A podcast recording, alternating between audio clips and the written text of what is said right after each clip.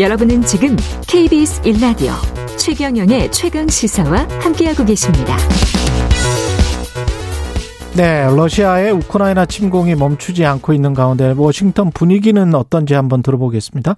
워싱턴 김양순 특파원 연결돼 있습니다. 안녕하세요. 네, 안녕하세요. 오랜만입니다. 예, 오랜만입니다. 우크라이나 사태 이후에 오히려 바이든 대통령의 지지율이 급등했다는데 이건 뭐 전쟁 때 뭐 국민들이 단합하는 건가요? 어떻게 봐야 될까요, 이걸?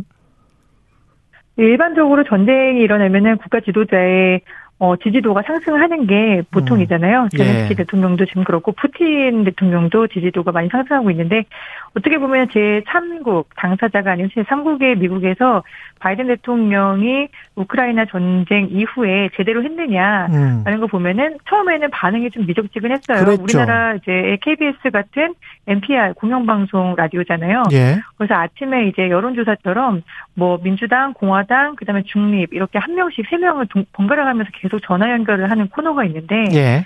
이 코너에서 전화 연결을 하는 시민들의 말을 들어보면은 공화당은 당연히 바이든 너무 나약하다. 음. 제대로 도와주지 못하고 있다라고 했고 중립도 바이든 너무 나약하다라고 이제 민주당 지지자들조차도 바이든 잘하고는 있지만 좀 부족해라는 음. 인식이 좀 높았습니다. 그런데 이번에 이제 경제 제재가 계속해서 연속으로 거의 7일 연속 나왔잖아요. 예. 그리고 네, 대통령의 첫 번째 국정연설이 얼마 전에 있었고요. 음. 국정연설 이후에 곧바로 이제 NPR이 성인 1,322명 대상으로 전화로 설문조사를 했어요. 유선 전화로. 예. 그랬더니 이 전체 지지율이 지난달보다 무려 8%포인트가 상승해서 47%가 어. 바이든 대통령 지지한다. 8%포인트가 뛴 거는 굉장히 많이 뛴 거잖아요. 그렇죠. 한 달 만에. 예. 굉장히 많이 뛰었고요. 이 국정 연설 이후에 지지율이 4%포인트 이상 상승한 게 6번밖에 없었는데, 음. 그게 이제 빌 클린턴 대통령 때가 유일했다고 합니다. 그 이후에 이렇게 국정 연설 이후에 어, 6%포인트 이상, 8%까지 상승한 거는 바이든이 지금 유일한 상태고요. 특히 뭐가 제일 잘했냐라고 봤더니, 우크라이나 전쟁 관련해서 어, 정말 지지한다, 잘했다라고 한 게 18%포인트가 상승했어요, 전달보다. 예. 그래서 52%가 바이든 대통령 우크라이나전 지금 대응 잘하고 있다라고 얘기를 하고 있습니다. 예. 저도 그 국정연설을 봤습니다만 러시아 때리기를 하기는 했고 굉장히 좀 말로는 격하게 이야기를 하고 경제 제재에 관해서도 충분히 이야기는 했습니다만은 뭐 파병이랄지 이런 것들은 전혀 이제 언급이 안 됐으니까 그 그것 자체가 어떻게 보면 미국의 현지 분위기 미국민들은 파병이나 이런 것까지는 지지하지 않는 상황을 반영을 한 것일 수도 있겠습니다. 국정연설이. 네, 실제로 국정연설 이제 바이든 대통령이 음. 뭐 여러분 안녕하십니까 한 다음에 자유라고 freedom이라는 그렇죠. 단어를 그냥 내뱉자마자 막 양당에서 일어나가지고 막 박수 치고 난리가 났었거든요. 예. 그런데 이 자유와 민주주의라는 단어에 아주 열광적으로 반응했었던 미국 사람들 사실 조사를 해보면은 예전에도 그랬고 지난달도 그랬고 그 다음에 이번 주에 로이터하고 입소스가 431명 대상으로 조사를 해봤더니 여전히 63%가 어 우리 미국의 전사들, 군인들을 우크라이나에 직접 파병하는 것은 반대한다라고 얘기를 하고 있습니다. 그렇죠. 예. 그러니까 이게 지금 또 우크라이나에 파병한다는 거는 러시아와 전쟁을 한다는 건데 러시아는 또 핵무기를 가진 나라란 말이죠. 이거 뭐 아프가니스탄에 파병한다 이것과는 전혀 다른 의미라서 굉장히 좀 엄중하게 받아들일 수밖에 없을 것 같고 이게 이런 여론 파병 반대 여론은 계속 지속될까요? 어떻게 보십니까? 결국은 이제 경제 제재밖에 안 남았는데. 그렇죠. 지금 음. 이제 남아있는 경제 제재는 사실 이제 러시아산 원유를 어떻게 할 것이냐. 그렇죠. 러시아산 원유를 수입을 금지할 것이냐라는 거 요게 하나가 있고, 음. 그 다음은 이제 정말 군사적으로 어떻게 개입할 것이냐 이제 두 가지 길만 남아있는 상태란 그렇죠. 말이죠. 예.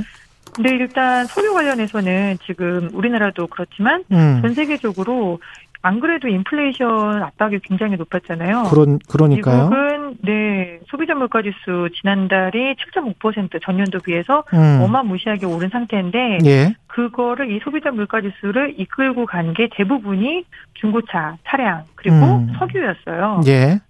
근데 이번에 이제 러시아가 세계 원유의 20%를 생산을 하는데 지금 러시아산 원유를 수입을 금지하자라고 경제 제재를 때리게 되면은 음. 석유값은 당연히 또 미친 듯이 치솟겠죠. 그렇죠. 이미 예. 지금 네 블룸버그에서 어젠가 그저께인가 조사한 바에 따르면은 그 1960년대 이후에 원자재 값을 원자재 주요 가격을 어 이렇게 모아서 주간 상승률을 내기 시작한 이래로 음. 가장 가장 급등했다라고 합니다. 지금 오일 쇼크 때보다도 더 높았던 높은 예. 원자재 현물 지수를 지금 기록을 하고 있어요.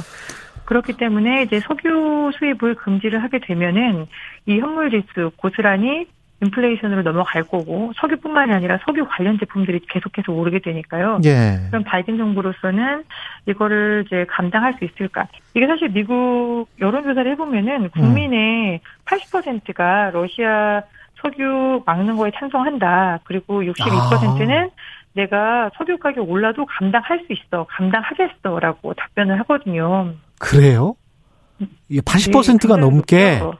러시아 원유를 막자. 있어요. 네, 아, 맞습니다. 근데 그리고 의회에서도 예.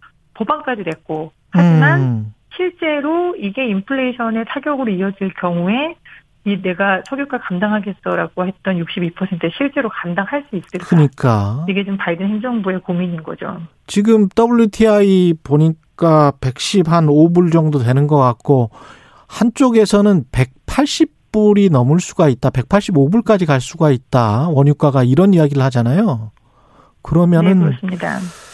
그러면은 이건 감당 안 될 텐데 인플레이션 에서 에너지 원유가 차지하는 비중이 너무 높기 때문에 특히 미국 같은 그렇게 국토가 방대한 나라들은 사람들이 자동차 아니면 뭐 움직이질 못하지 않습니까? 특히 중부 같은 경우는 움직이질 못하니까 이게 이미 미... 국 현재 기름값 굉장히 많이 올라서요. 그러니까 제가 1년 전에 부임했을 때보다 벌써 갤런당 1달러가 1,000원이나 오른 거고요. 예. 이게 지금 1970년대 이후에 가장 높은 급등하고 있는 상승률을 보이고 있어서 어떻게 보면은 저도 감당하기 어려운데 예. 다른 미국인 전체 이게 전체 국제 유가가 더 오르면 오를수록 미국에서는 정말 차만 사용하는데 음. 감당할 수 있을까라는 게 하나고 두 번째는 음. 그러면 러시아 원유 수입을 막았을 경우에 국민들이 감당해야 되는 고통 대비 가성비, 즉 러시아에게 주는 타격이 얼마나 되느냐를 음. 계산을 해봐야 되는데 이미 러시아의 원유를 중국이 막대하게 수입을 하고 있습니다. 예.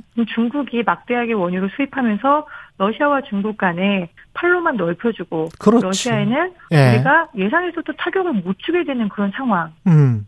이걸 바이든 정부가 지금 걱정을 하고 있는 거죠. 결국은 우크라이나와 러시아의 어떤 휴전 협정 같은 게 빨리 맺어지는 게 가장 나은 거 아니에요? 워싱턴에서는 어떻게 바라보고 있습니까? 지금 이미 이제 우크라이나 전쟁이 장기화될 가능성에 대해서 대비하고 있다 이런 얘기가 나오고 있습니다. 예. 미국과 동맹국들이 전쟁 장기화에 대비해서 망명 정부를 대비하고 있다라고 얘기가 나오고 있어요. 아. 지금 이제 서방 국가들이 우크라이나 저항을 지원하는 방식이 무기, 살돈 줄게, 그 다음에 우리가 어떻게 보면은 어, 어, 필요한 것들 해줄게, 난민 받아줄게 이런 선에서 더 나아가지 못하고 있잖아요. 예. 어제도 젤렌스키 대통령이 지금 우크라이나 영공 비행 금지 구역으로 지정해 달라라고 미국하고 나토한테 막 호소를 했어요. 예. 근데 이 비행 금지 구역으로 지정을 하게 되면 비행이 금지되는 게 아니잖아요. 그렇죠. 특수한 목적을 가진 비행기, 즉 음. 전투기라든지 어떤 비행기가 떴을 경우에 비행 금지 구역을 지정한 국가들이 해당 전투기든 비행기든 맞습니다. 격추를 시켜야 격추를 해야 돼요. 예. 그, 렇죠 그럼 비행 금지 구역으로 지정하는 순간 전쟁이에요. 러시아 항공기가 예. 떴을 그렇죠. 그거는 바로 격추. 그 순간 바로 유럽과 그 다음에 러시아, 미국과 러시아 3차 세계 대전을 우리가 감당하지 않을 수 없는 상황이 되는 겁니다. 그래서 아. 이 비행 금지 구역 난색 피하고 있고요. 또 음. 젤렌스키 대통령이 우리 전투기 좀 보내줘라고 해서 미국이 이제 폴란드 통해 가지고 미국이 보내줄게라고 했더니 바로 오늘 러시아에서 전투기 보내는 순간 이건 전쟁의 시작이야. 라고 얘기하면서 오늘 우크라이나에 있는 그 키이우 남쪽에 있는 두 개의 민간 비행장을 다 격추시켜 버렸습니다. 거기다 폭탄을 지금 투하하고 아. 비행장 하나 못 쓰게 해주겠어라고 대응을 하고 있는 상황이에요.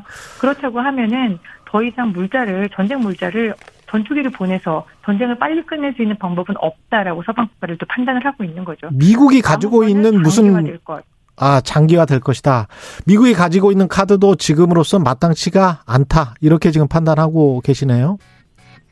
그렇습니다. 그래서 망명 예. 정부 꾸리고 그다음에 우크라이나 사람들이 지금의 항전 태세로 음. 계속해서 게릴라전이 벌어질 것에 대비를 해서 게릴라전에 대비해서 거기에 대한 물자 공급하고 그다음에 음. 망명 정부가 그걸 지원할 수 있도록 하고 그리고 유엔에서 지난주에 이제 140표가 넘게 우크라이나 정부를 지원을 해줬지 않습니까? 예, 그러면 국제법상 지금 국제 정치가 알겠습니다. 여기까지였습니다. 예. 할수 있는 만큼 워싱턴. 김양순 특파원이었습니다. 고맙습니다.